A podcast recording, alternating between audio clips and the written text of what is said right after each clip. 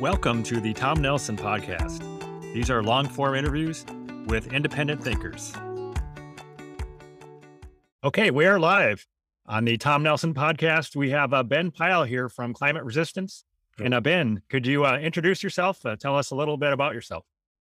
Uh, thanks, Tom. Uh, great to meet at last. Um, we've been talking for many years. Well, we've been sharing tweets and so on. Yeah. One interesting question I think is always when did you become a climate skeptic? Yes. And because I was reading, I was listening um, to, I read, you've written about it as well. And Mhm. I, I heard you discussing it with Chris Horner, that yours was this sort of um, entanglement with, with an orthodoxy that was birds. Is that right? Every Uh, uh, woodpecker. Yeah. Yeah. Mhm. Right. And, and then, and then, so as a, as a layperson myself, although I think you had a background in, in that, but, uh, uh, Mhm. uh, uh, you, you emphasize citizen science and that Yes. was Mhm. what, what, what really, I, I sort of became vaguely climate skeptic, um, after having been quite green and quite left, Okay. um, in, in around about 20 years ago. And, and the, the, the, the, the moment I, up until that point, I'd been really, you know, really quite committed to the green side.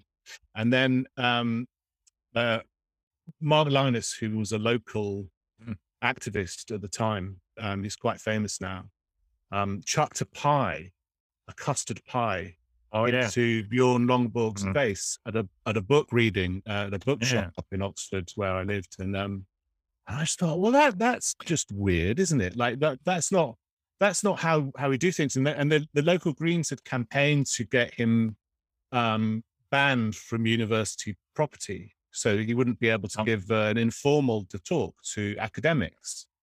And it's not like Oxford is some, you know, minor league university where you know where where there's eh, there's no i mean I, I any any university no university should ban people from its premises and ban debate but you know oxford's supposed to be the home of well, you one of the oldest universities in the world one the home of independent Mhm. thought one one would think and i thought well this is really odd um and and so i bought the book you know uh, more for more for Mark Lynas um, a- Okay. and co because I mean they were very pleased with themselves. Um, uh, but but uh, it made it, it you know it, it cemented for me that, that there was another argument to be had. So after a few years of that sort of um, uh, brewing in my head, I thought that there was a broader gap than the one Bjorn Lomborg had identified in the debate. Um, so I started this blog with a co-writer, Stuart, um, uh, and uh, we thought that you know we, we we were sort of more interrogating the political dimensions, the ideological dimensions of the climate debate. Like what what what kind of worlds do environmentalists either consciously or implicitly um, uh, want to create?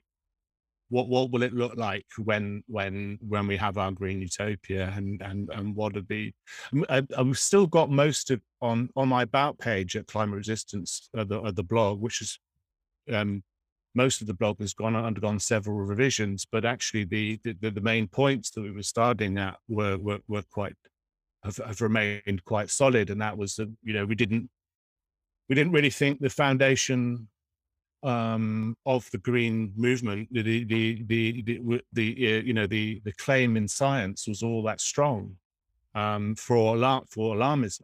You know, it might be that there's climate change, it might be there's global warming it's causing climate change, and CO two causes all that. Yeah. but there's that's that's a a, a, a, a a long way away from what they want us to do, which is a radical transformation of society.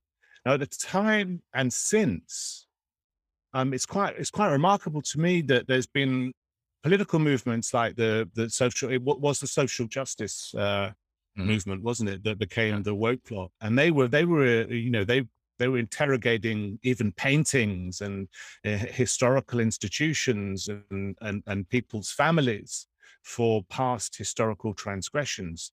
And um sorry past past uh, moral moral transgressions. But, but they didn't it, it, it was always amazing to me that this kind of level of scrutiny was never applied to the green movement if you want to find uh, a repugnant history um, i i- before uh, and during and uh, and since the Second World War, um, you'll you'll you'll find nothing more repugnant than the, than the, than the environmental movement. I mean, literally, uh, an attempt to put um, white European man at the center of a cosmological and ecological order. I mean, it's that it, it's that blunt, mm-hmm. um, but that that didn't then didn't yield any criticism from um, the so-called social sciences and, and humanities that were sort of um, were, were, were, were, doing all this this revision, which is not to say we should synthesize that. There's not that the, the, the, the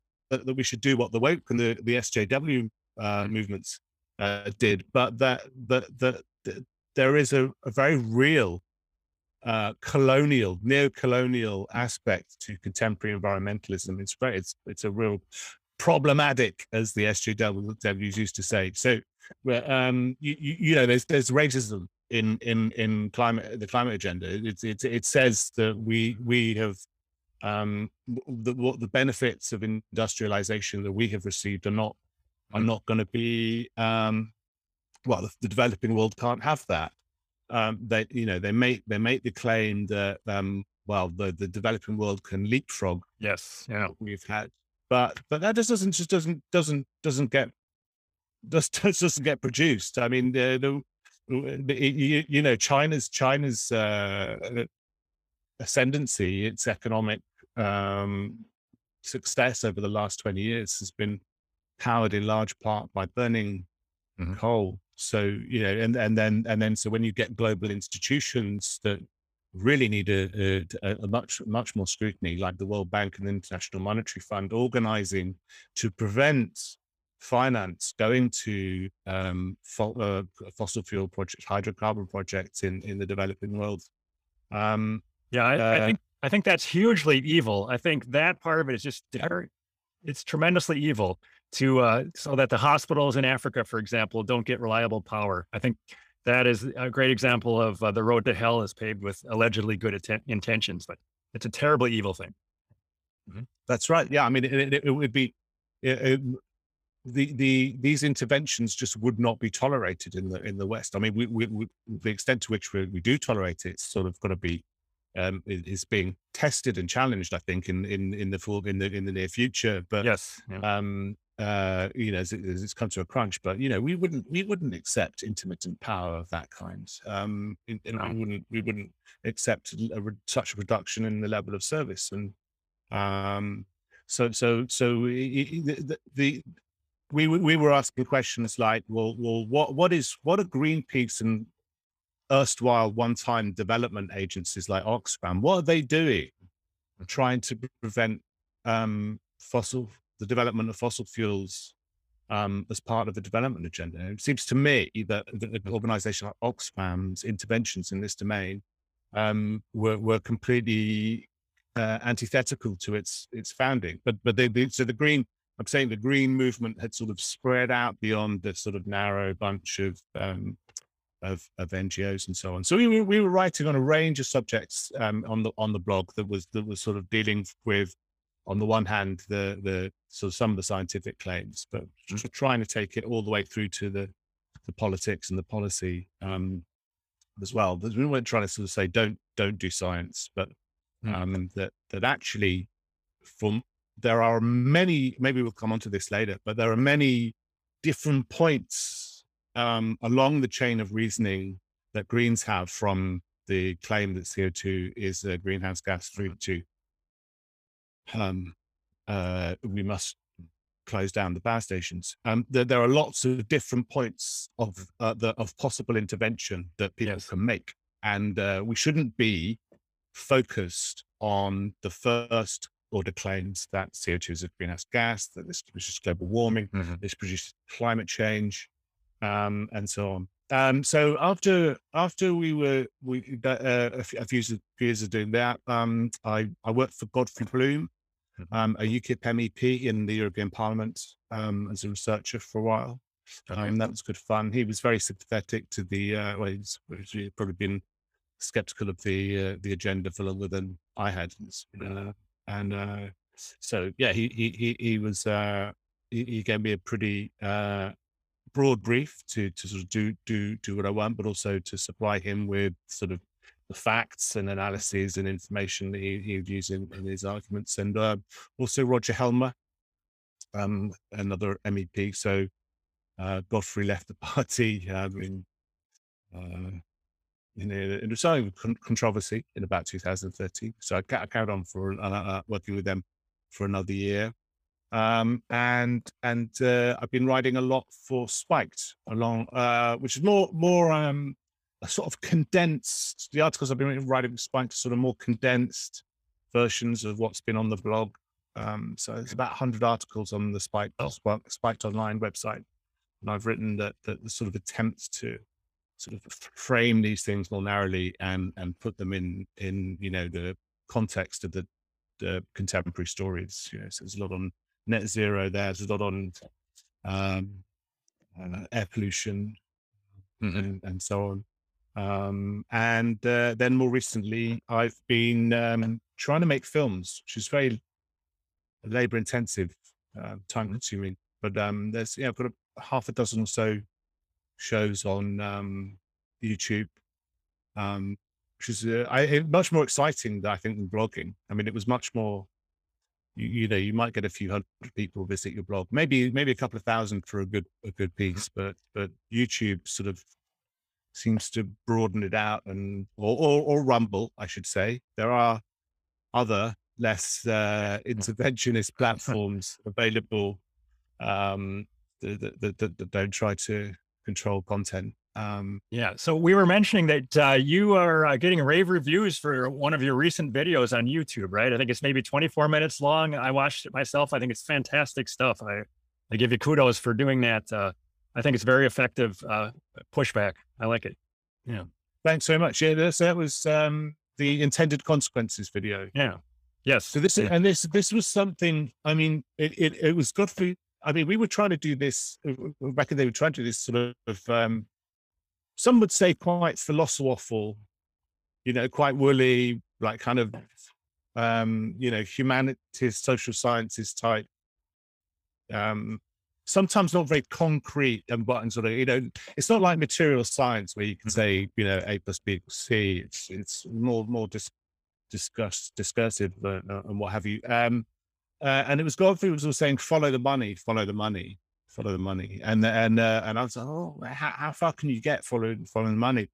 Well, it turns out um, that the environmental movement, um, which I mean, I call it a movement. It's not. It's not really a movement. It's more of a um, performance art.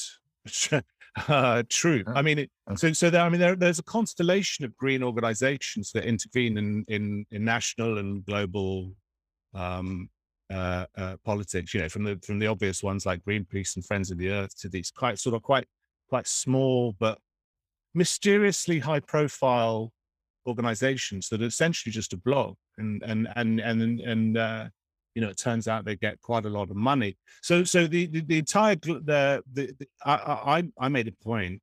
Maybe Greenpeace and Friends of the Earth notwithstanding, the rest of them, the green movement pretty much would not exist mm-hmm. without the uh, benevolence of about half a dozen, maybe a dozen philanthropic foundations, and it, and it's just an enormous enormous amount of money. So the Greens are very keen on claiming that we, i.e., independent people like you and I, who get no money from doing this whatsoever, right. uh, are funded by big oil. And then, and then it turns out actually, um, you know, there are there are, there are figures like, um, well, uh, uh, uh Jeff Bezos has just given 10 billion in funding to green organizations. That's a pretty wow. huge amount of money. Um, and then Mike Mike Bloomberg, in his history, has spent 11 billion on philanthropy. Um, we, we've got much smaller billionaires here in the UK. Our biggest um, green donor is uh, Sir Christopher Hohn, um, and and he's spending in the order. I think in 2020 it was 180 million dollars on on green campaigning organizations. And then there's another. There's a sort of a pass through fund as it were, in Britain um, and well, Europe, called the European Climate Foundation, which has a little bit more money. and that includes if you try and look at the donors, they, some of their information, most of their most of their information is is opaque. You can't find out who funds, uh, sorry, where where their money goes, and we we know that thirty million dollars, sorry, million euros, thirty million, yeah. um, is from anonymous donations. So, the, the, and this this sort of speaks to their claim that, that, that the Greens claim you know, the ECF funds organizations that go around lobbying for transparency using a very significant portion of their money, which is completely unaccountable. It's quite remarkable. They, you know, so they, they, they, um, uh, uh, uh, one of those, one of those um, setups, or actually a couple of those setups, they, they use a, they use the example of Spiked, which I've written of and uh, written on, a uh, read full, sorry, and and they they use a. I, I read a review of of um, Roger Pielke's uh, book um, uh, about climate disasters, and, and, you know he points out, and he, he's no skeptic. He, you know, he, right. I mean, he's, he's he's skeptical. He's critical of policy, but mm. he's not a climate change skeptic. He's not against the IPCC. But they use an they use an image of of um, of my article um, in their sort of like uh, spiked is this Koch funded, Koch brothers funded, okay. um, uh, uh, uh, uh big oil defending organization. No, I, I, I don't know what what what um what Spiked's uh, financial arrangements are, but I know it's shoestring, right? Mm-hmm. And and I know uh, and and the, the Koch brothers thing, for example, um, the the Koch brothers uh, philanthropic fund um, funded their um, free speech tour of American campuses. They don't fund. They didn't fund the. Um, they didn't fund the news side of things. So, um, but let's let's assume that they are operating on about 150,000 pounds a year, or let's say euros. That's so that 30 million anonymous donations that come to the ECF in just one year mm-hmm. is enough to keep Spiked going for two centuries. And and yet this is what drives Monbiot and the Guardian mad. And if you look at the Guardian um, and you you dig down, they admit that they're funded by these billionaires. Actually, they they they they they, did, they ran an advert campaign on Twitter that said. Um, we are supported by our readers, not by billionaires. And it's just not true. I mean, there's a page of like kind of, and it, and it says uh, uh, the European Climate Foundation um, supports our uh-huh. environmental journalism, and it supports our, you know, so they're taking millions of pounds from these from these millionaires while while pointing out that someone else may or may not have received a couple of thousand from from a philanthropic campaign. So it's a very, I mean, so uh, you you know, I think it's possible to say civil society as it is was uh, conceived of in the West um, depended on philanthropy. But uh, we've reached the point at which now philanthropy is, has just bought pretty much all of civil mm. society and and uh, it owns it. And so so the value of civil society is lost. It's just it's just a lobbying organization. Because all of these um all of the uh, civil society organizations that, that, that that intervened have been aligned to the climate to the right side of the climate debate so they they they um mm-hmm you know, but they, but it, but it gets hidden as it gets, it looks like charity to, to, to the normal, to the, you know, to a, a face value view mm-hmm. of things. So, so yeah, in the, in the video, um, I was looking at one aspect of what the likes of Christopher Hohn and Mike Bloomberg were funding, which is the ESG movement, or oh, particularly oh, the E in the ESG movement. Mm. And it's so turns out there's a constellation of organizations um, that that pretty much just controlled by Christopher Hohn, um, uh, and uh, that that um, have have pushed to lobby shareholders. That might be you or I, you know, in our pension funds, or it might be a you, know a larger concern, like maybe in the public sector here, uh, the the, the, the people who own the fund, the pension fund, the people who have you know interest in the pension fund, operate the pension fund at least at some some level, right? So you get to make the choices about where all the money goes. So they would lobby, you know, like a a pension fund operated by uh, the fire brigade union or teachers or something. They would they would um, uh, they they would lobby you know the, the, the management of these these kind of things. Saying you've got to divest, you've got to divest from fossil fuels, you've got to divest, you've got to go and buy ESG stock, and of course ESG stock is stuff like is vapor, stuff like Netflix. So so um, people pull their money out of out of um, fossil fuels, um, and they and they and they uh, they lobby banks if they may have a you know some you know they've got a few shares in Barclays, they may sort of press to change the policy um, at the board level, um, often using quite coercive tactics um, to say um, you, you, must stop financing, uh, you must stop lending money to fossil fuel companies. So this has increased the cost of capital for hydrocarbons yes. Hmm. quite significantly. And then that, that Cool. Oh, I have yeah. a question here. You said uh, Netflix is an example of an ESG company. That's a bad weather preventing company.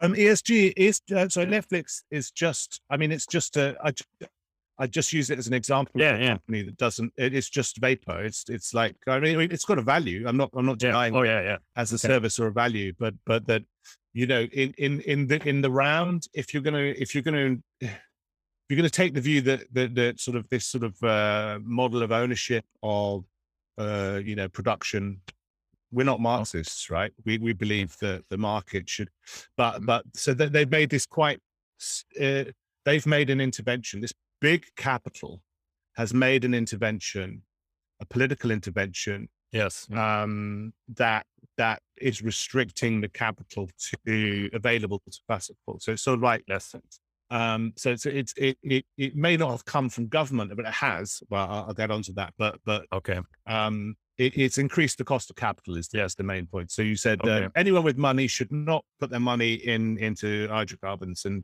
and and we see that that, that the result is there's been no investment, and that's mm-hmm. that's why we've had the supply crisis. So we can we can find that billionaires have been working deliberately, explicitly towards um, putting a boot on the neck of mm-hmm. the global supply of hydrocarbon energy.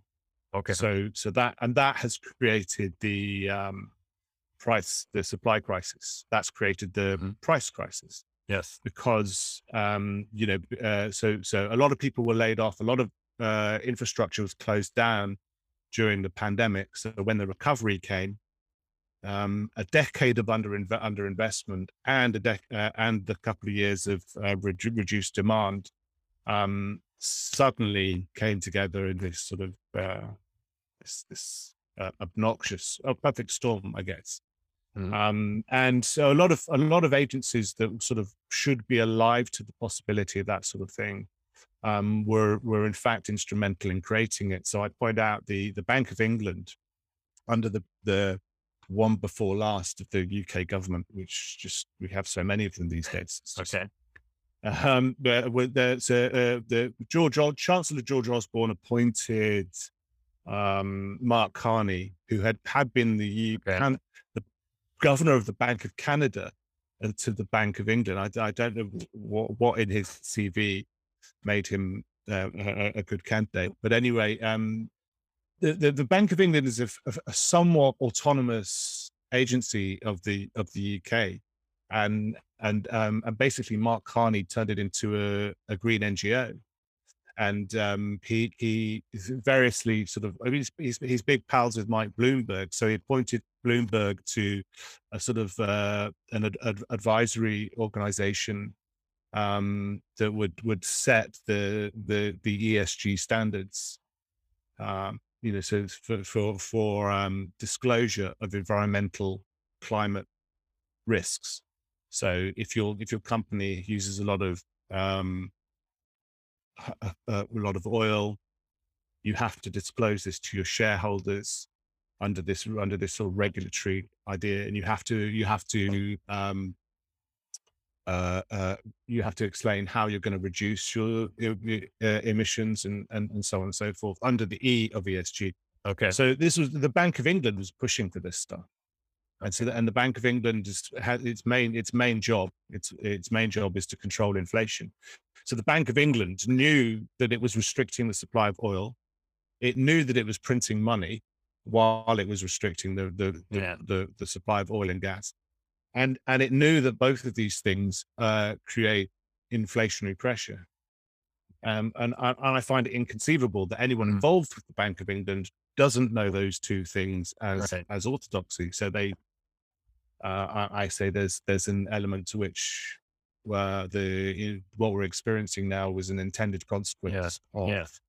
of the green billionaires, of the regula- of regulatory agencies, um, and so on and so forth. So uh, yeah, so I, I- I probably say it more succinctly in the film, actually, but uh, the, the, there it is in a in a nutshell. Okay. So Uh, speak, was Uh, speaking of uh, choking off the power supply, I saw something about how they didn't just close down the power plants, but they blew up parts of them, maybe blew up the towers. Do you know anything about that? Where instead of just closing them down, uh, where they could be started up, they've closed them down and uh, kind of yeah so we can't start them up again. I think that is a terrible idea. yeah. So since 2012, um, the UK has and and thanks to domestic UK policy and EU policy, um, the the UK has blown up about 27 gigawatts of capacity of oil and mainly coal uh, fired power stations. Right, so that that Yeah. that's that's quite a lot in British terms. It's not it's not hella beans in America, but it, it, it is it is here. It would it would have solved all of our problems if we hadn't blown them up. But there there is a they they they knew there was a risk that that if things went wrong, the coal plants would just be brought back online. And the, the haste with which some of them were blow, blown up was quite breathtaking. Like normally, that would be a process that took years to sort of to to to to close and demolish a a, a, a power station. I mean, I, I grew up near one in Oxford. I used to be able to see the power station um, on my walk home from school because my school was on top of a hill, and I used to walk down one. You could see in the distance about twelve miles away. There's a power station. You can see the, the stacks and the the the the the, the cooling towers, the uh, the- and the and the and the uh, vapor. Um, and that was that was just gone within within a year or so. And, and I'm like, wow, wow. Oh, you know, like that, like the, the, this. It's it, it was almost seemed spiteful Yeah. you know, the and the, the relish. Um, but the, I think the sort of the main thing that you you're referring to there um, was the closure of Ferrybridge. Actually, Ferrybridge did close down a bit longer ago, but last summer, um, the UK's president of COP26, who's an MP, who was a, a minister, Alok Sharma, sort Yeah. of filmed himself. This was in August. Filmed himself. It's not not quite selfie, but but you know he's doing it to camera piece, saying how great it is, how it's a really symbolic moment that he's he's he's blowing up the uh, the, the the the power station. This is this is the end of coal. Hurrah! Hurrah! Hurrah! Hurrah! And, and I mean, like, and and, and the, the the tragedy of it is, he knew then. Everyone knew then that that um energy price rises price rises were were going through the roof. Like, I mean, you didn't know if you were just a consumer, if you were just a punter, really, maybe Mhm. um, ex- except energy companies, energy retail companies were folding because they couldn't, they had, they hadn't hedged properly for for these enormous price rises rises that were that were coming down the pipeline. So you know, for for uh, contracts for delivery in the future were, were were going up. People were telling me in the, I think in the in the late winter. That, that the prices in the win for the next winter were going to were going through the roof, like um, because there was there wasn't the available capacity. So so uh, yeah, this is the president of COP blowing up a coal power station while energy companies are folding. Um, and then he and then he goes to he, he- he shows no shame. I mean, even even to this day, he's still saying coal is this great big enemy as people are facing uh, a doubling and a doubling again of their energy domestic energy bills. I mean, it's quite phenomenal. It's it's Yeah. it's it's it and you know uh, uh, and it means unless you're unless your family has an income of I think twice the median um salary um after uh, then you you'll you'll be categorized as uh, uh, living in energy poverty so it's, Yeah. it's going to take most of the country into this sort of category of poverty it's a bit of a bogus cat- category but um because you could be extremely profligate and and and be in energy poverty or you could you know but but uh, nonetheless um, it, it's going to cause an you know you know some people only have a couple of thousand, or mm-hmm. some people don't even have a couple of thousand spare a year as disposable income, right? Right. So right. so and and so the difference is it's about three thousand, at least three thousand pounds worth of difference if we don't include all of the other stuff like the the driving car, the cost of petrol, increased yeah. cost of food, increased costs of goods and services. Just this alone is going to just wipe a lot of people out, and we're going to we're going to see immense immense social harm caused by this. And so uh, the, the image of of the of the minister, the president of COP26, who's a who's a very silly man. I mean, he's a very he's not a serious kind of person. He's uh, he, you know he he puts on this sort of uh, uh, uh, but but but it, it it will rub home uh, it, it will bring home to a lot of people the fact that there's something frivolous about politicians um, sort of posing as as as planet saving superheroes on the world stage while while you, you know they they suffer i mean it, it makes very plain the fact that green policy climate change policy is more dangerous than climate change. Yeah, so, people are going to be cold. Yeah, so blowing up heroically blowing up your own power plant, it's all fun and games until the poor people can't afford heat and uh, to uh, turn on their lights. But then, how about if nobody can? If you flick uh, the light switch and uh, you don't have lights in your house, well, what is the plan now to uh, make sure that the power, the hospitals still get their power in the wintertime in the in the UK? What is the plan? No. Oh, there's there is no plan. Yeah. I mean, this is this is uh, well, ho- hospitals have always got diesel as long as they can get the diesel. Okay. They, they've got they've got they've in gen- generally speaking got backups, but they they can be very energy intensive. So I don't know if they've got the um the full full range of um I don't know if you could power a whole hospital yeah um on on diesel um, um but but maybe they'll prioritize sorry go on uh, do you know if uh uh, like factories and uh, houses, individual people, do they have uh, diesel backups? Or Are they thinking about some way to keep the power oh, going? No, no, Nothing like that. No. Uh, I guess people, some people have solar panels. That's that's something. Okay.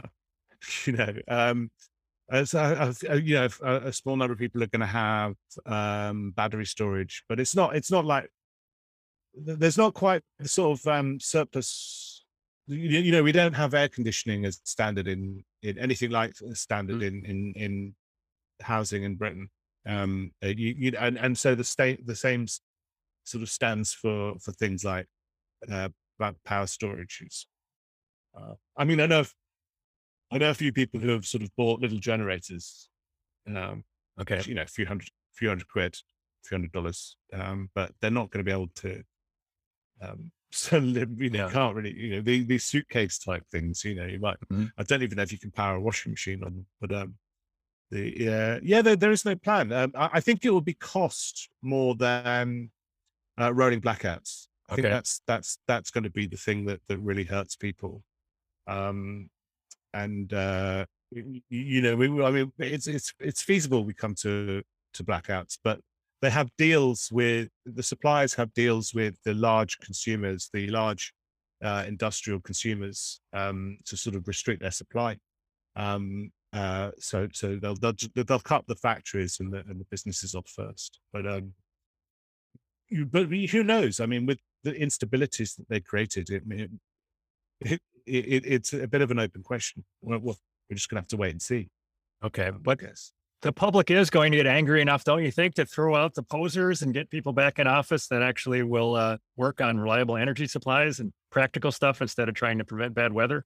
I'm hoping that their sanity is going to prevail eventually.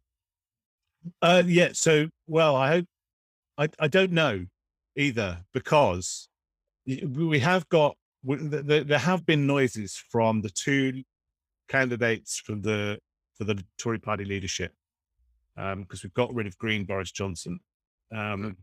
so there's Rishi Sunak, and both have sort of said fracking. Blah, they don't really want. Nobody seems to really want to to confront the rising cost of living crisis. Okay. Um, head on in this way. No one seems to want to confront the the problem with the UK in this respect is that we it is it is it has been for a long time since Thatcher, so since 1990 which is a really long time ago now. Is I think that's 32 years, isn't it? Mm-hmm. Yeah. Politics has been done by blobs. Okay. There's been no democratic contest of mm. policy in Britain. Um, it's not like the states. States in the US is, is far more democratic in its in its in its mm. makeup. Um, and you've got, I mean, despite the sort of apparent success of some of the green agenda, even on on the Republican side, there's mm-hmm. still lots of opportunities throughout the democratic process to to sort of say, you know, you've got state level, government level, you've got department departments, and you've got you've got a more a more active um, uh, commentariat, should we say? You know, you've got more more more interesting and more diverse um, organizations taking part in politics, whereas everything is just aligned, seemingly completely aligned here to the green agenda. So so, in order to take on in order to have a, a, policy that undoes net zero, essentially, you're going to have to have a confrontation with a lot of the civil service. Okay. Which is, which, uh, uh and, uh, and a lot of these green organizations that surround both political parties, um, uh, uh well, more, than, more than just both, most of the political parties, most, uh, uh, and, and a lot of government departments. There's a lot of work that gets done by green NGOs uh, or NGOs, different kinds of sort of paragovernmental, semi semi regulatory, um, and you've got you've got interests embedded right in the heart of government. You know, the, yeah. famously um, uh, there's there's this uh, you, you uh, uh, was was an MP, son of a multi multi multi millionaire tycoon, um, uh, Zac Goldsmith. Okay, um, who, who used to stand on a platform uh, of of um, of repeat of of, of um, his sort of, of favorite policy was allowing constituencies to recall their MPs when he when they, they got fed up with them. Anyway, he lost his seat, and he just got made a lord, which is our hmm. sort of feudal feud relic of feudalism. So you okay. so if you're if you've given the Tory party a million quid, or the Labour Party for that matter, because the same thing happens, you're guaranteed a, a permanent job as a politician in, okay. in, in the you know oh. in the second chamber, right? That's how it works. I mean, it's that since it was, I mean, it used to be a hereditary system. Well, now it's effectively um, just just uh, a, shop.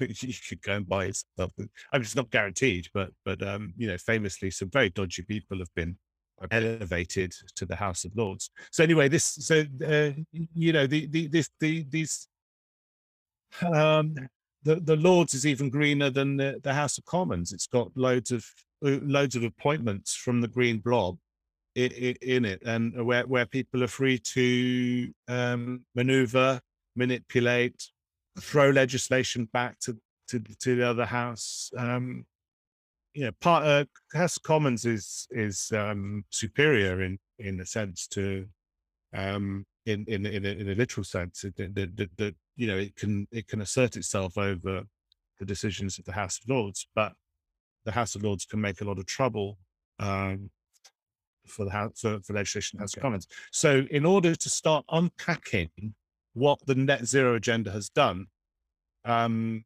there needs to be a majority of Parliament in favour of repealing it. It's, uh, it's, and it's not straightforward.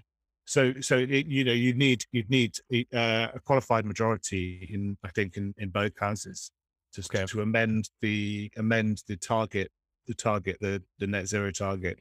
Um, so it's very easy to uh, move the target up. Okay, there's, sort of pretty much consensus in Westminster. Um, uh, uh, so, or, or, you know, you know, so when they wanted the, the target was originally eighty percent by 2050. Um, so when they wanted to move it up to 20, they wanted to move to up to, to net zero, which is effectively 100%. Um, they didn't need to have a vote they just the, the speaker of the speaker of the house just had to hear that there were no objections. Okay. Right. So then so then like why would you have a yeah. vote if there were no objections? So so in in 90 minutes it was the the the, the discussion, not even debate. Um uh, and there, there, there's a very this this consensus is very powerful, uh, and they've been working on it for a very long time. And you can, you, it, it's it's it's concrete, right? Um, there's a pledge that was uh, signed, was instigated by a green NGO in about 2015, um, where the the leaders of the three main parties at the time was David Cameron, uh, Ed Miliband, and Nick Clegg for the Tories, okay. Labour, and Lib Democrats. They signed this pledge saying they're going to implement the same policies, which is totally, in, in my view, is just an obnoxious uh, abomination against democracy. Mm-hmm. Um, well, you know, we, you can have debates about what, how, how, what, uh, to what extent we need demo- a full democracy, like direct democracy or representative democracy. But this is just obnoxious to, you know, a rep, uh, uh, uh, whether it's a constitutional monarchy or a, a, a, constitutional republic like the US. It's it's just, it's just we will agree not to let the public have a say in this question. Um, and there's they, they've got these pictures of them all smiling signing this pledge, not, not that their parties aren't going to debate climate change. They're just going to to do what the Green Blob has told them. So, and this this consensus, cross-party consensus, has been in effect for for uh, yeah probably twenty years. Um, so so it, and as a consequence of that, and probably stop things like the European Union, essentially we've got a, a parliament of zombies.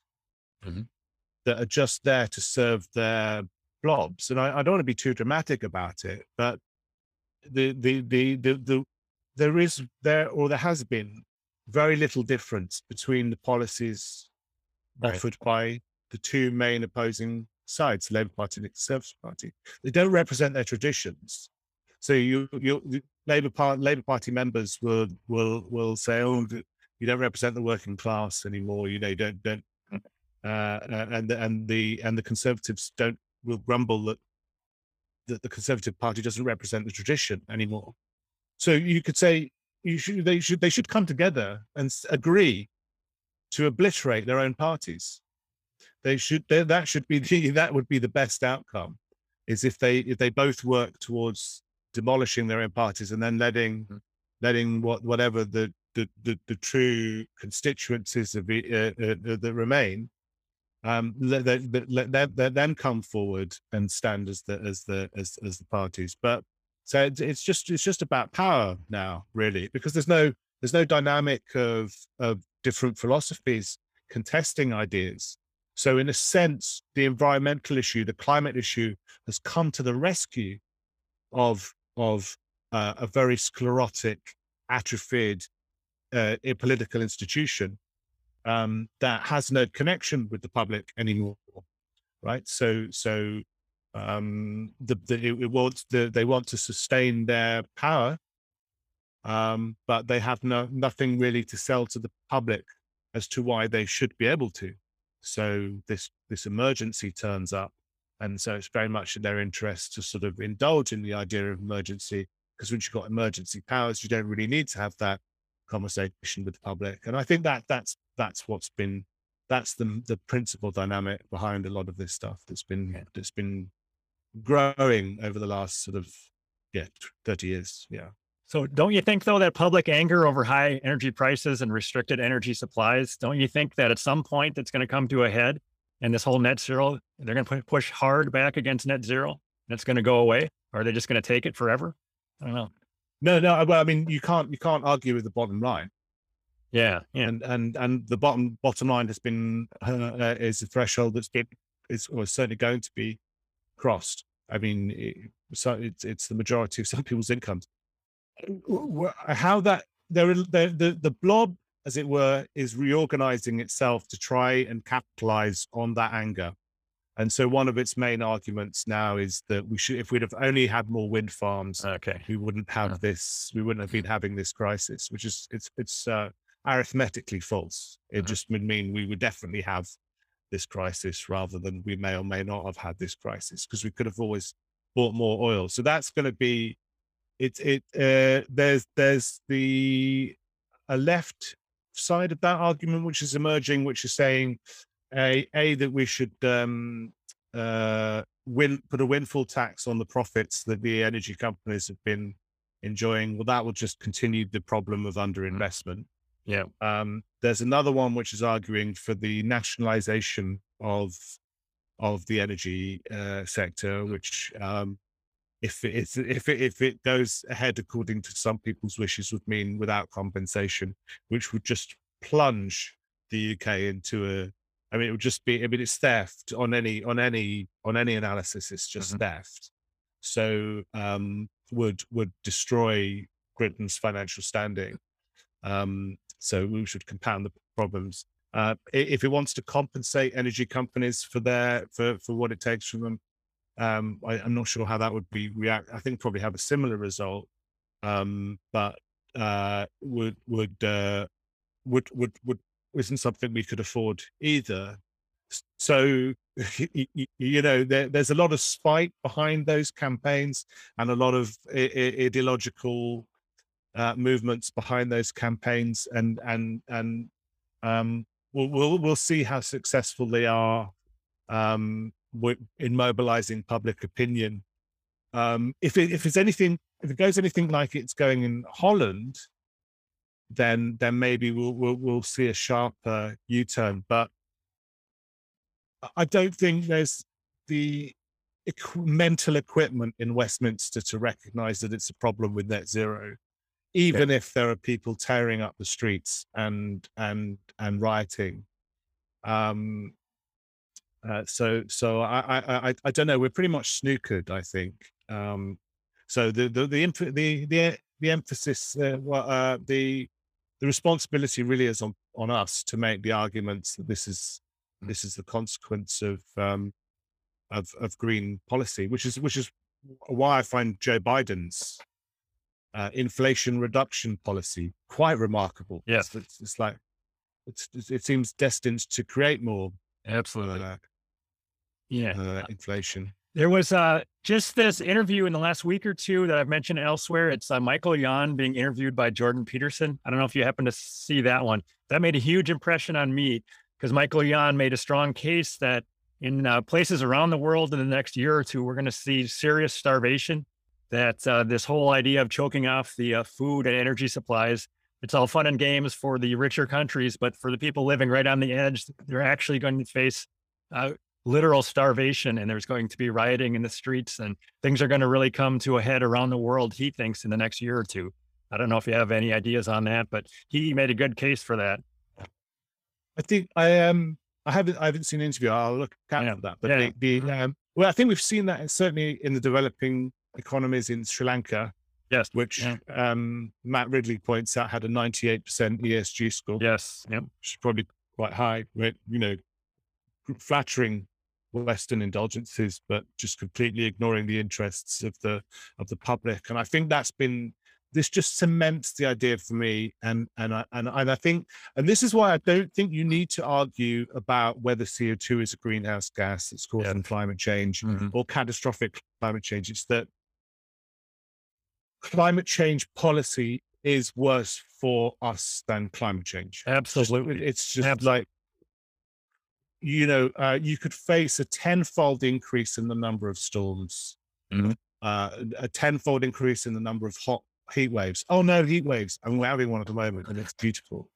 Um, and you know, people aren't people aren't dying. They're, they're over here on the beach. There's you know, there's a couple of thousand people not dying on the beach. Uh, uh, anyway, I, am I'm, I'm making light of the very serious point. So so you know, and you the the these figures would not the number of people who, who suffer from the from from increased uh, extreme weather um, would barely even register mm. um, in in global in global terms. And the number of people who experience problems from from um, extreme weather anyway has diminished. We've seen this on lots of because we all know this now. This is this is what's been established. It's, it's, it's fallen something like 98%, 99% over the course of a century, despite a tripling or maybe quadrupling of the global population.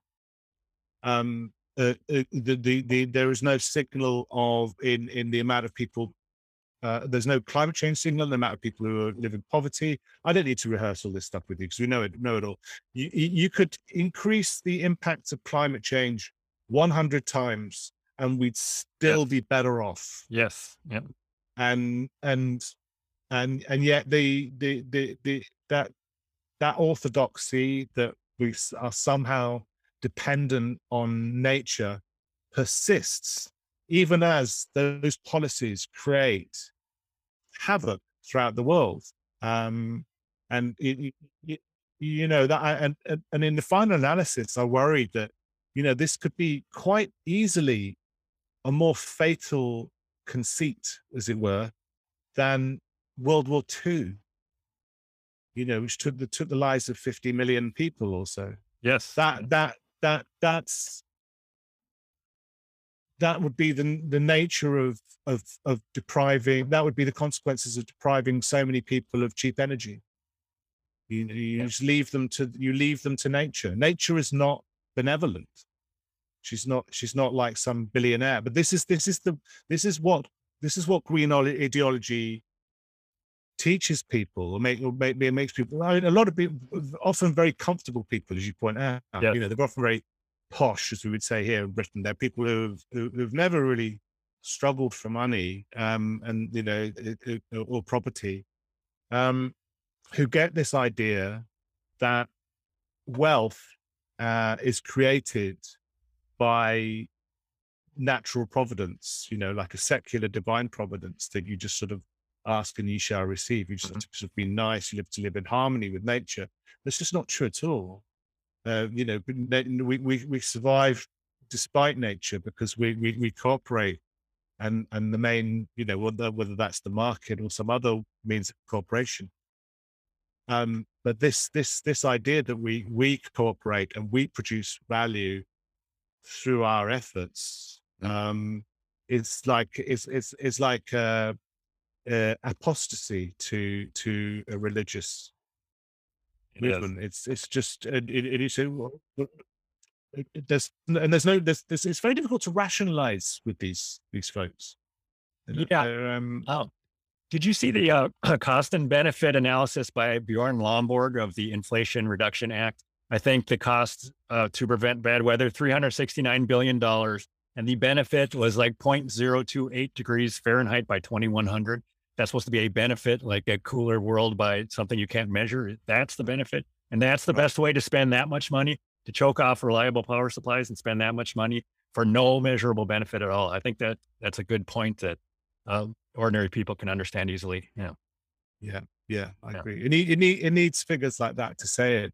But what yeah. it doesn't have, of course, is, is, there's no there's no big money behind Bjorn Lomborg, and there's no there's no political movement that that uh, you know that's established that, that needs those kind of analysis. And what there are, unfortunately, is a lot of um, organizations that will smear yeah beyond all yep. because they do routinely they'll, they'll sort of harass him legally um through, through um you know various things to try and exclude him from from platforms um and th- and those are becoming a bigger thing so i think that's that that that's something to watch out for that, that a very defensive green movement is going to be a lot more interventionist in in the future and uh, I, I think they're readying themselves to get us all kicked off twitter and and social media and uh, yeah.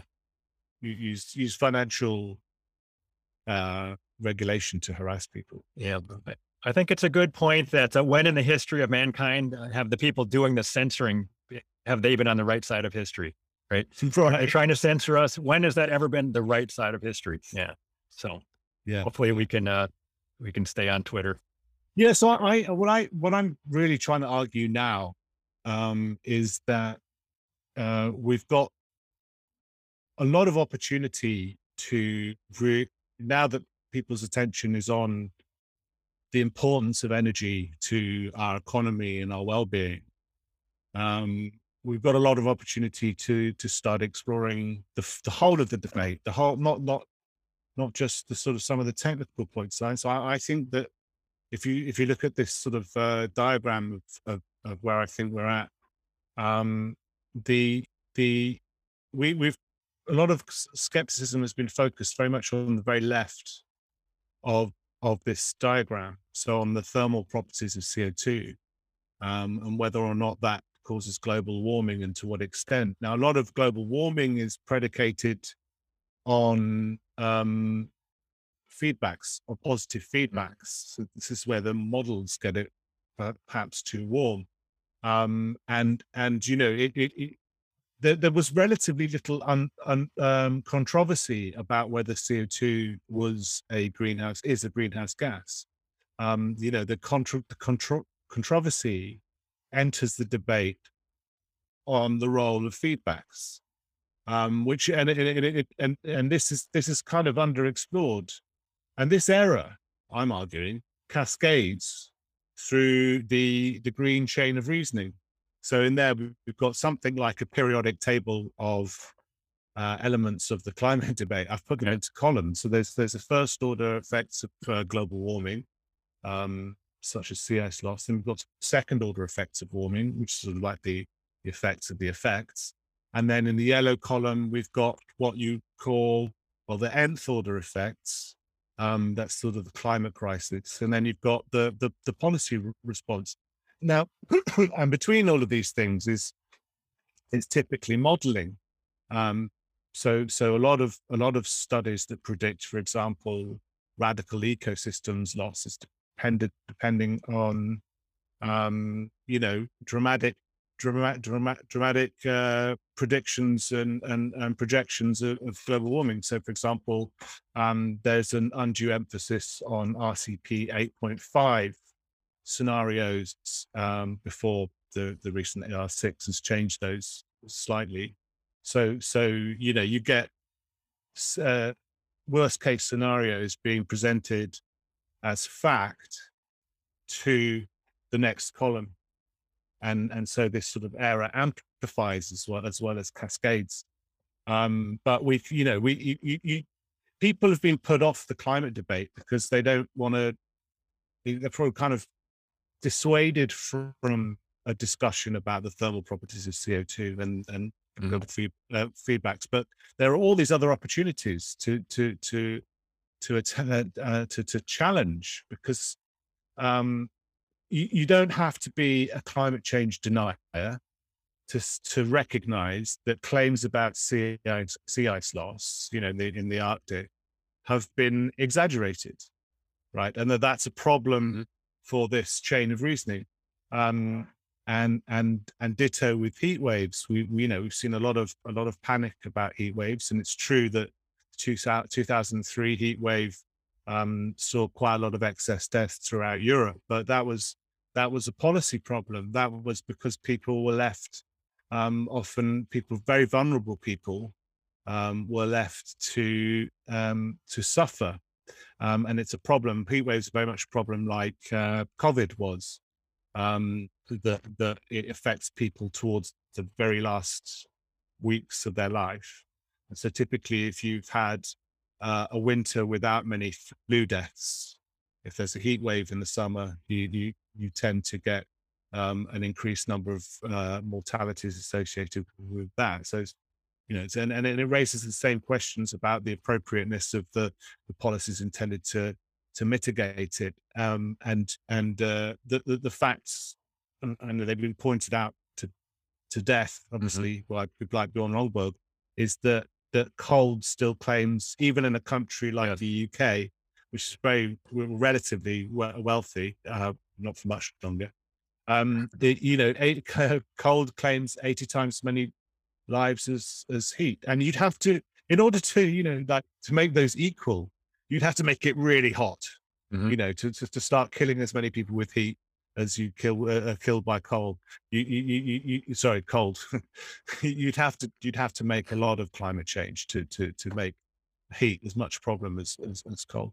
Um, and we can see that there haven't been an increased number and intensity of storms. You know, this famously we're in a hurricane drought. Yes. Yeah. Um, we can give maybe we can concede a bit of increased precipitation and then moving over to the second column, that hasn't turned into floods, according to the IPCC. The IPCC attach a, a low level of confidence to to trends um, that link uh, flooding to to to climate change. And again, flooding is a policy question.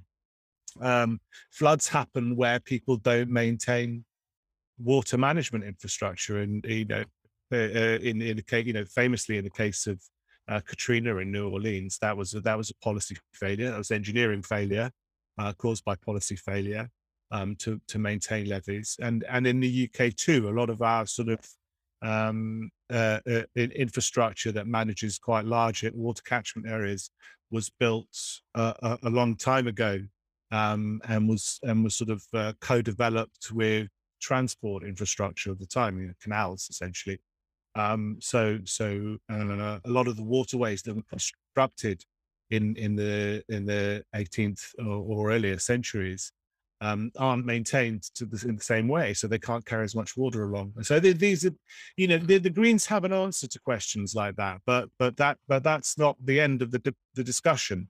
There is a very strong debate that you know, uh, argument to be had um, in a debate that that um, okay. uh, maintenance will solve these problems, but it doesn't doesn't happen. Sorry, go on. Oh, I just have a couple of tiny points to make here. Uh, just on that sea ice loss, I think one assumption that uh, when ice melts, that that's a loss. Like if a glacier melts, that's a loss. Mm. I would dispute even that part because what is now yeah. Chicago in the U.S. had thousands of feet of ice on top of it not that long ago geologically, and then it melted. And was that a loss? I think that was that was the gain.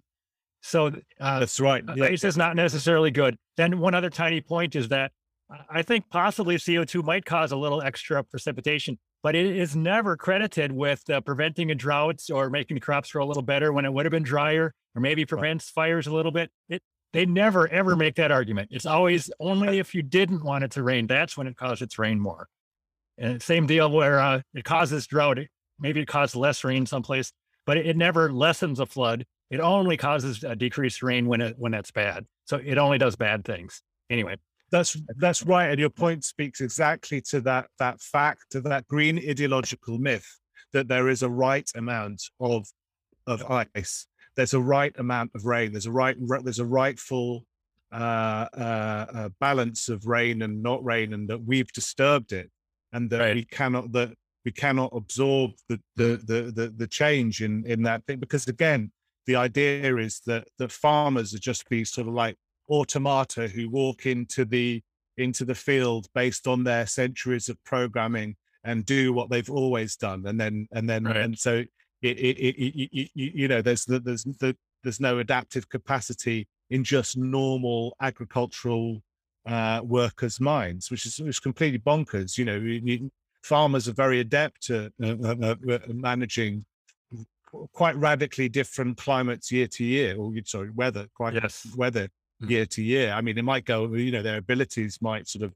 um, suffer a bit more or less, but that you know they they learn, right? They're not they're not they're not they're not what the the the way a lot of these policymakers treat ordinary people who in, in you know mm-hmm. farmers to to to homeowners even is is is as though as as, as non-functioning or non non-thinking entities. Yeah. Um, yeah. That, that, that, you know, it's like, uh, um, that, you know, people, and, and this speaks maybe more to the third column. Um, and, and you, you know, this, these claims, this is the climate emergency column, right?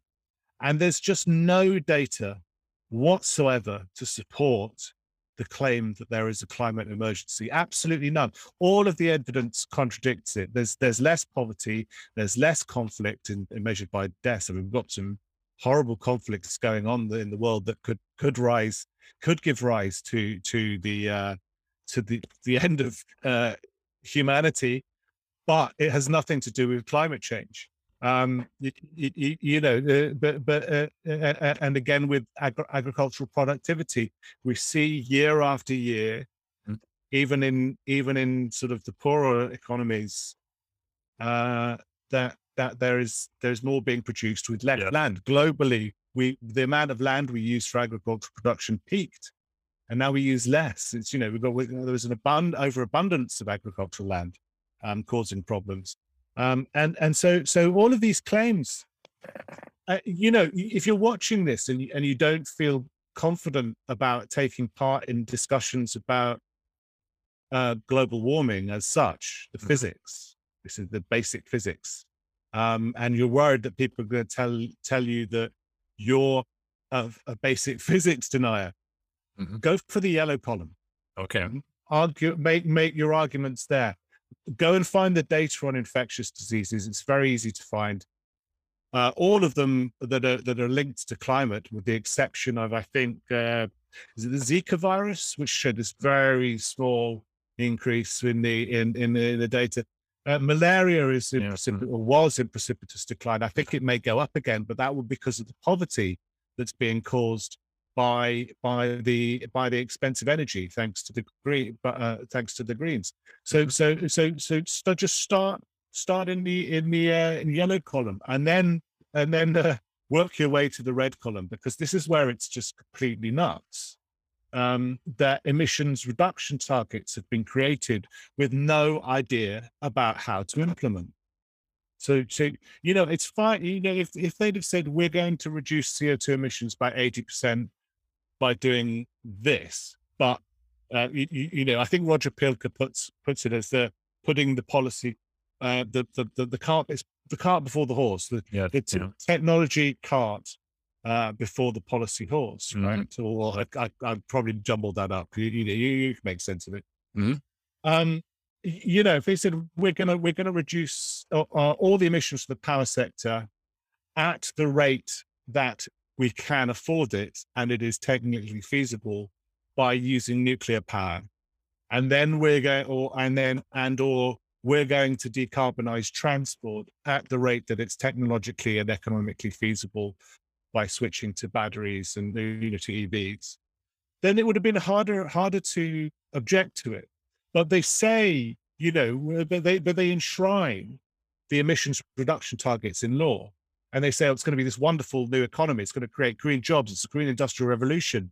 Uh, uh, why are you complaining? This is going to be this is great. But actually, it turns out only the targets are legally enforceable and they do enforce them through the, the, the courts they you know the, the, the, these very well funded green organizations especially in the netherlands recently um, have been taking governments to courts because they haven't been in, haven't been able to implement their emissions reduction targets they haven't sort of backed them up with policy because there is no policy that that that that that, that isn't that can't cause absolute chaos as we're as we're seeing now. There, there's no there's no like for like replacement for these things.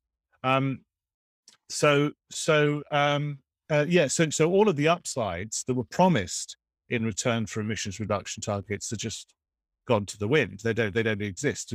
But but but the the green green blob keeps hammering them them home, and and and uh, and you know he, he attempts to sort of uh, implement emissions reduction policies through things like emission trading and com- uh, consumer rationing have just created this this hardship which we we, we, we we've talked about mm-hmm. and so they've got they've their their recourse is to stuff like behavior change which is a complete again a complete uh, departure from democratic norms which require our consent for uh, in order to to to to implement them to to you know to impose the, the these these kind of policies that sort of uh, seek to elicit from you your obedience um, um, they don't ask for your assent they don't mm. ask for you to vote in support of these policies so it's a it's it's a it's a total transformation of the relationship between the individual and government or society the public and government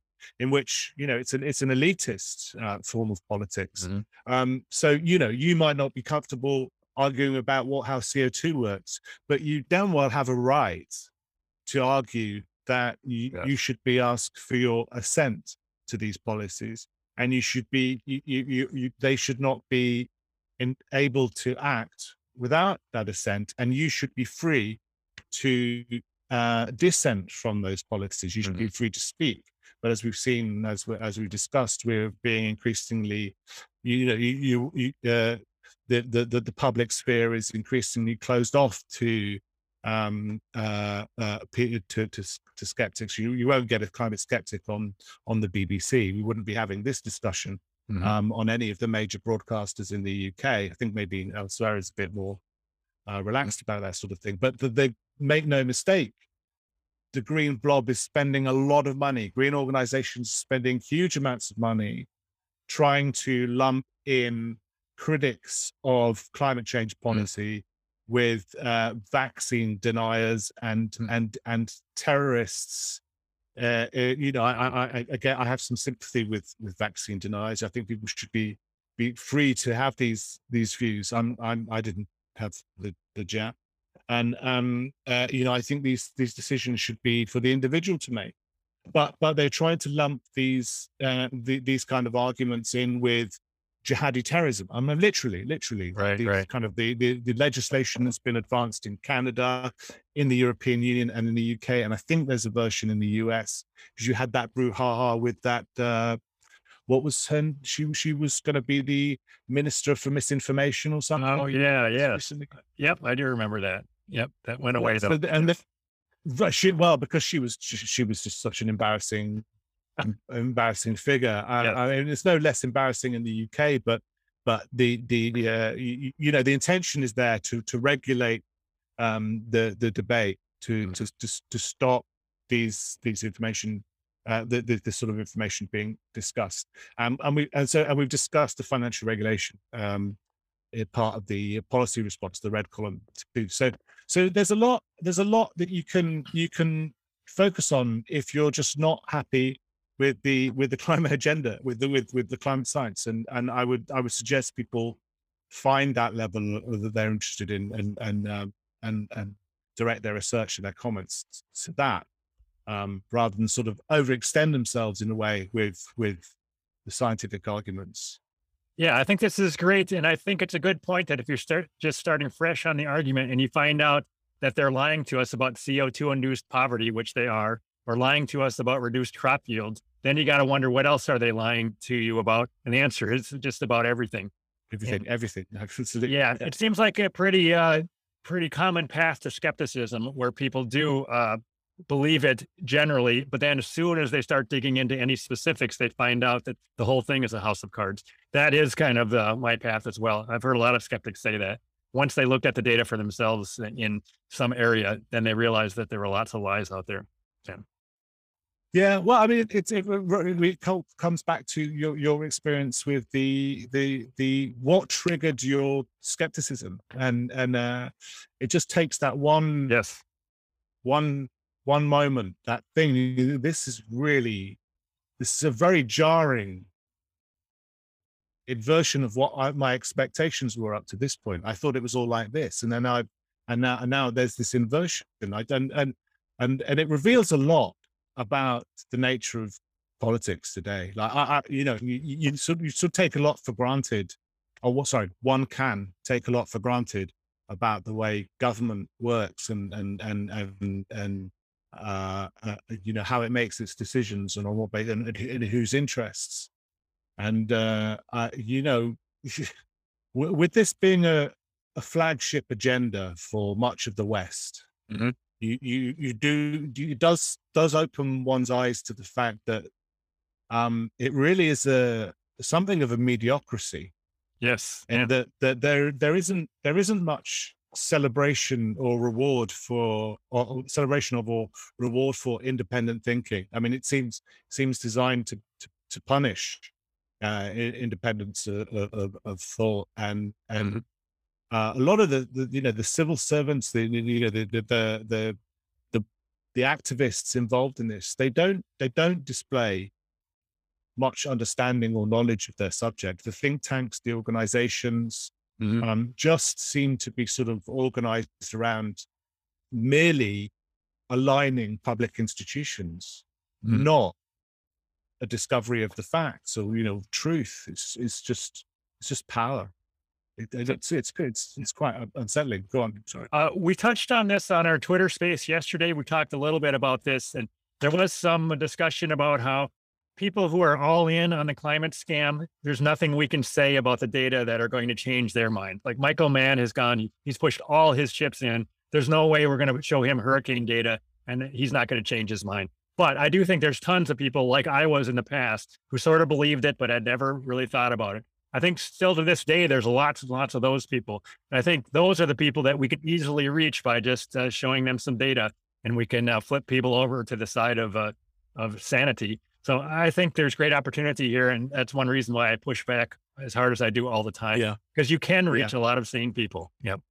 You do a great, you do a great job of it. I, I, I love watching the oh. feeds unfold and your your, your climate brawl and, and, stuff. And that's the point. I, I, think you're right in like the arguing with uh, Michael Mann is probably mm-hmm. the, the the second most pointless thing one can do when one's like. I mean, I I, I, you can you can you can take Mike Mann's words and and, and interpret them. I think, but you you're never going to get a good faith debate out of out of the, that, that these kind of these new narcissistic scientists. It's a very much personal project for them. It doesn't doesn't doesn't really matter what the consequences are to this generation of climate scientists who, who sort of um, who, who who have abandoned the scientific method in a sense. And I don't just mean that in the sort of uh, it's say no no no no no. I mean I mean it, it, it, it's um it, it, it, it's it's a it's a transformation of institutional science whereas whereas yeah. that sort of used to used to make possible it in scientific institutions used to make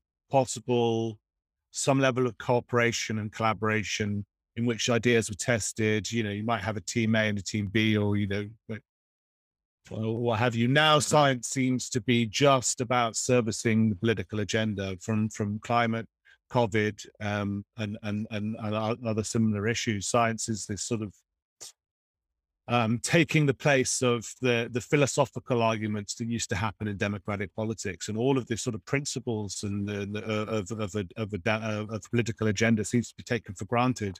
We've got to reduce the risks. We've got to reduce, you know, got to make people safe. We've got to we've got to mm-hmm. change the planet. We've got to, got to change. You know, people have to live in this way, and and, and the contestation of those principles sort of gets swept aside by these these claims that science science follow the science famously said someone who hasn't even finished primary education never mind uh, completed a secondary or, or, gone to university you know she just took it at face value. And and that that that power um, that's been cemented in in in uh, scientific institutions isn't going to dilute itself.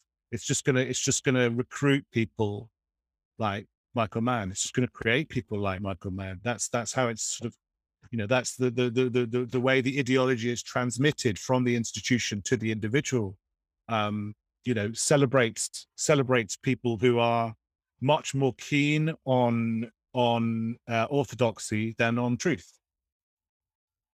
Well, yeah, man. So I think we've got to speak to the middle ground and people who are going to ask questions about why energy prices are so high. Mm-hmm.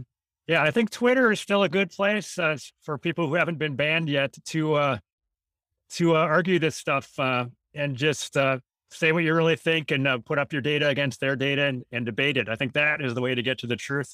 And I'm glad that at least some of that is still going on on Twitter. I do think that there was some idea of having a red team, blue team. I don't know if that's what they called it under Trump. They were going to sort of have a formal team, I think, that would scientifically come up with what they thought about the climate debate versus what the consensus was. I don't know if you heard anything about that. There, there was some yeah, things about doing that. I think that would be fantastic if that actually happened at some point. That that happened in. um uh, Should I stop sharing this? Stop sharing. Yeah. Sure. Uh, okay. That that happened in um, the Netherlands. Um, okay. There was a guy, Theo. I forget his name. It was it was just um, Marcel Marcel Crok. I think.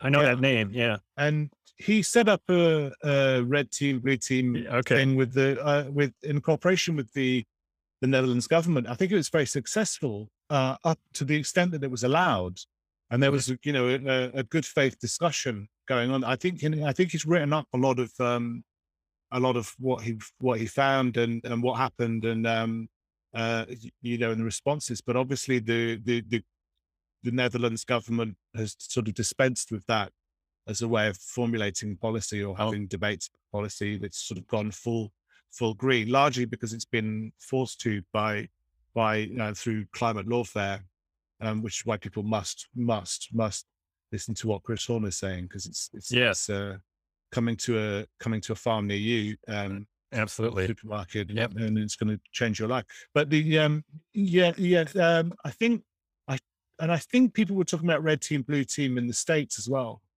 Yeah, maybe it's a way. Maybe it's a way of softening the blow. To um, you know, say, okay, you don't want to take our word for it because we're a bunch of climate change deniers. But why don't you just throw the debate open mm-hmm. on or, or uh, to to to you know if you if you're not gonna if you're not gonna have have a democratic reply, let's have an, uh, a, a debate between people of different perspectives mm-hmm. argue yeah. on these range topics. Maybe maybe it's an easier sell than than just reversing climate policy. Um, I, I, did, I did actually, I did send an email to, um, I don't know if you remember at the beginning of the Boris Johnson administration. There, I don't, uh, I don't remember that. Hmm? There was a guy called Dominic Cummings who was sort of very the sort of the policy uh, genius allegedly behind uh, hmm. Brexit and and behind the he was involved in in in the the Johnson government the other day. She, he fell out with Carrie Symonds, who's Johnson's partner, who's this oh, activist. Okay, this is why this is why we, we are where we are. Um, but um, and why why he is where he is. But uh, the uh, I did I did send him an email because he he he, he uh, uh, said he sort of put out this call for ideas. I said you need a blue, team, blue red oh. team, oh. blue team, but uh, obviously just took no notice of that. But um, you know, so it went straight in the bin. But, oh, okay. but they know they know that, and I think the GWPF have been sort of uh, suggesting that that there should be red team, blue team stuff to combat the groupthink. Christopher Booker did a really good report for the GWPF before he died um, oh, a few okay. years ago. Um, and that was about groupthink. And I think that was, mm-hmm. he suggested in that that, um, that that may have been a solution, you know, just to start breaking up that, that, that, uh, thing. But I think maybe, maybe it takes for granted or maybe sorry, maybe it doesn't take enough account of the the power of money in in policymaking. Maybe maybe it's sort of naive to expect mm-hmm. good faith debate to take place. Maybe it's got to have some level of crisis, produce some kind of crisis before mm-hmm. that there is the sort of pressure to examine the causes of that crisis. Okay. I do think in 2022, the whole idea that the only way to have a scientific debate is to submit a formal paper and try to get it through referees and all that stuff, and then wait six months for the response. I think that is uh, ridiculous nowadays. I, I, like it a lot better if you put the stuff on the internet and people can uh, respond in real time. I think that makes a lot more sense. But I'm not saying yeah. Well, I mean, if you, if, yeah. if you do put it on the if you do put it on the um, if you do get it published, which I mean, you know, if, if you're not affiliated to an institution, the the uh, an academic publisher is just not interested, mm-hmm. right? And then even if you did get it published, there would be they would just face such an onslaught from of complaints uh-huh. from the from from the campaigners that they would get retracted. Um, although notice, I did see that that that, that Nature, I think it was Nature or Science, has just retracted it. So does that science science um, have have just retracted its 2014 paper, which argued that um, acidification changed oh. the behavior of fish. Yeah, and this is this is interesting partly because it's just another another story um, from the ocean acidification mm-hmm. um, field, which is debunked. Debu- um, and and uh, it's interesting because it it, it coincides this retraction um, of the paper coincides with this historic recovery that the Great Barrier Reef in Australia is enjoying in the moment. So that's two oh, yeah. Mm. two major two major stories that that in uh, get get you know routinely you know the the the the the, uh, the Great Barrier Reef is Australia's polar bear, isn't it? Yes. yeah. Um, well, it's got lots of charismatic uh, creatures and stuff, but the, it's why it's their main one of their main things, and that turns out to be bunk as well. Mm-hmm. It's starting to be maybe even institutional science can't keep this up. But this this uh, if it turns out that there's a lot of coral reef, and it turns out that ocean acidification doesn't doesn't um, uh, doesn't doesn't affect mm-hmm. uh, the seas in this way, then then then then there's there's an explanation is required, right? Well, well how come how come uh, some researchers were so angry when we suggested it? Might yeah, yeah. suggested that coral reefs might not be endangered, when polar bears might not be endangered, mm-hmm. and um and fish might not be. Why, why we why were you so cross? Why wouldn't why wouldn't you just let people? You write your paper, this guy writes his paper. Why why were you so right. keen on? And and this is so this is and this is I think important because um, we've got it's not enough to say well it's okay the the process was corrected by science. No, Mm-hmm. You attempted to stop the scientific process making yes. discoveries. Mm-hmm. You didn't let this research public researcher publish her work. Um, I'm thinking of Cook, Susan Crockford, who who people were eh, you know extremely angry about um, because she dared to publish uh, articles saying that polar bears were doing fine. So this is what needs to be explained: is is uh, how how how scientific inst- how institutional science has become colonized by by very nasty, spiteful politics. Absolutely. So, you know, never mind is CO two a greenhouse gas. It's why do scientists behave in this way? Why do why do why does institutional science not foster collegiate kind of scientific investigation? They don't have to be best mates.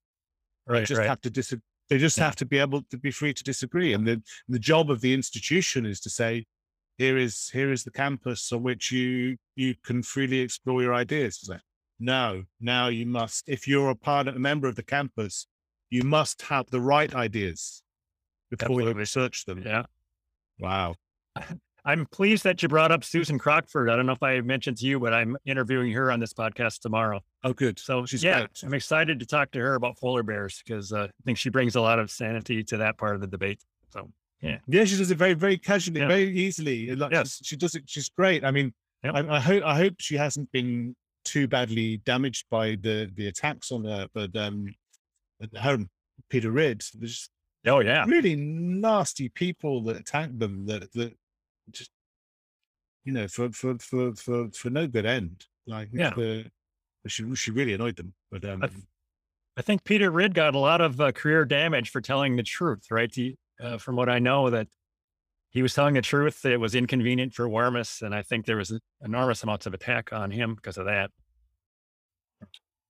Yeah, yeah, yeah, and the use use of the le- uh, uh, legal. I mean, I, I think he tried to defend himself legally, which is perfectly fine. But yeah, to to, to, Yeah. to get people thrown out of their jobs, you know, to admit not not at the beginning of their career as well. You know, to to take to take so much away from them and to accuse them of so much and and to, to damage people. It's it's clearly not about science. It's clearly Yes, yeah, a much more, a much deeper, nastier, insidious thing that, Mhm. that's happening. Um, whether whether we're right or they're right, it's it's it's it's uh, it's it's got this other form. It's got this other dimension. It's it's it's not about truth and Mhm. how we decide we, you know, how how we determine what the truth is, how we discover what the truth is, uh, and um, make judgments. It's it's Mhm. it's a regression to something more akin to the dark ages or, or worse. It's kind of Yeah, using the using re- re- research and institutions to to Mhm. manipulate people's understanding. So. I completely agree. So I think uh, we're getting uh, towards the end of our time here uh, today. Uh, do you have more points you'd like to make? Otherwise, I think we'll wrap up here pretty soon. And uh, that's good. Oh. We can okay, uh, do you you have any advice on where people can reach you, or uh, you have a YouTube channel? And I can put this in the show notes. Your YouTube channel and climate resistance, and uh, your Twitter handle. I can find that. Yes, I'm currently in Twitter prison, yes. Mhm. which is Okay. um unpleasant place to be. Someone who's so so habitual habituated to Twitter. Yeah. And, um, so so I don't know whether I'm coming back. I don't know whether they let me, but um, um I have an appeal. But um Okay. um, um, uh, but we'll, we'll see. But um, yeah, um, look out for that. Look out for blog. Mhm. I think if I'm not on Twitter, and I'm I'm going to be setting up a new thing in the autumn. Hopefully, to sort of bring some of the ideas I've been talking about, the structure of the debate, um, into you know, I, I hopefully sort of exactly to sort of start bringing debate back to the to the, to the political process and letting uh, not letting because people should be allowed. Um uh, putting debate back at the, the center of things because the, the the point is not that we're right and they're wrong. The point is about again about how we discover which which arguments are Mhm. are, are better than the are better than the others. So so uh, we need to dem- demand a bit more debate rather than this this this sort of orthodoxy we've been discussing Fantastic. All right. We'll, we'll look forward to that. Thank you very much. And uh, we'll talk to you next time. next time Betsy. cheers Bye. Thanks for listening to the Tom Nelson podcast. Don't forget to subscribe.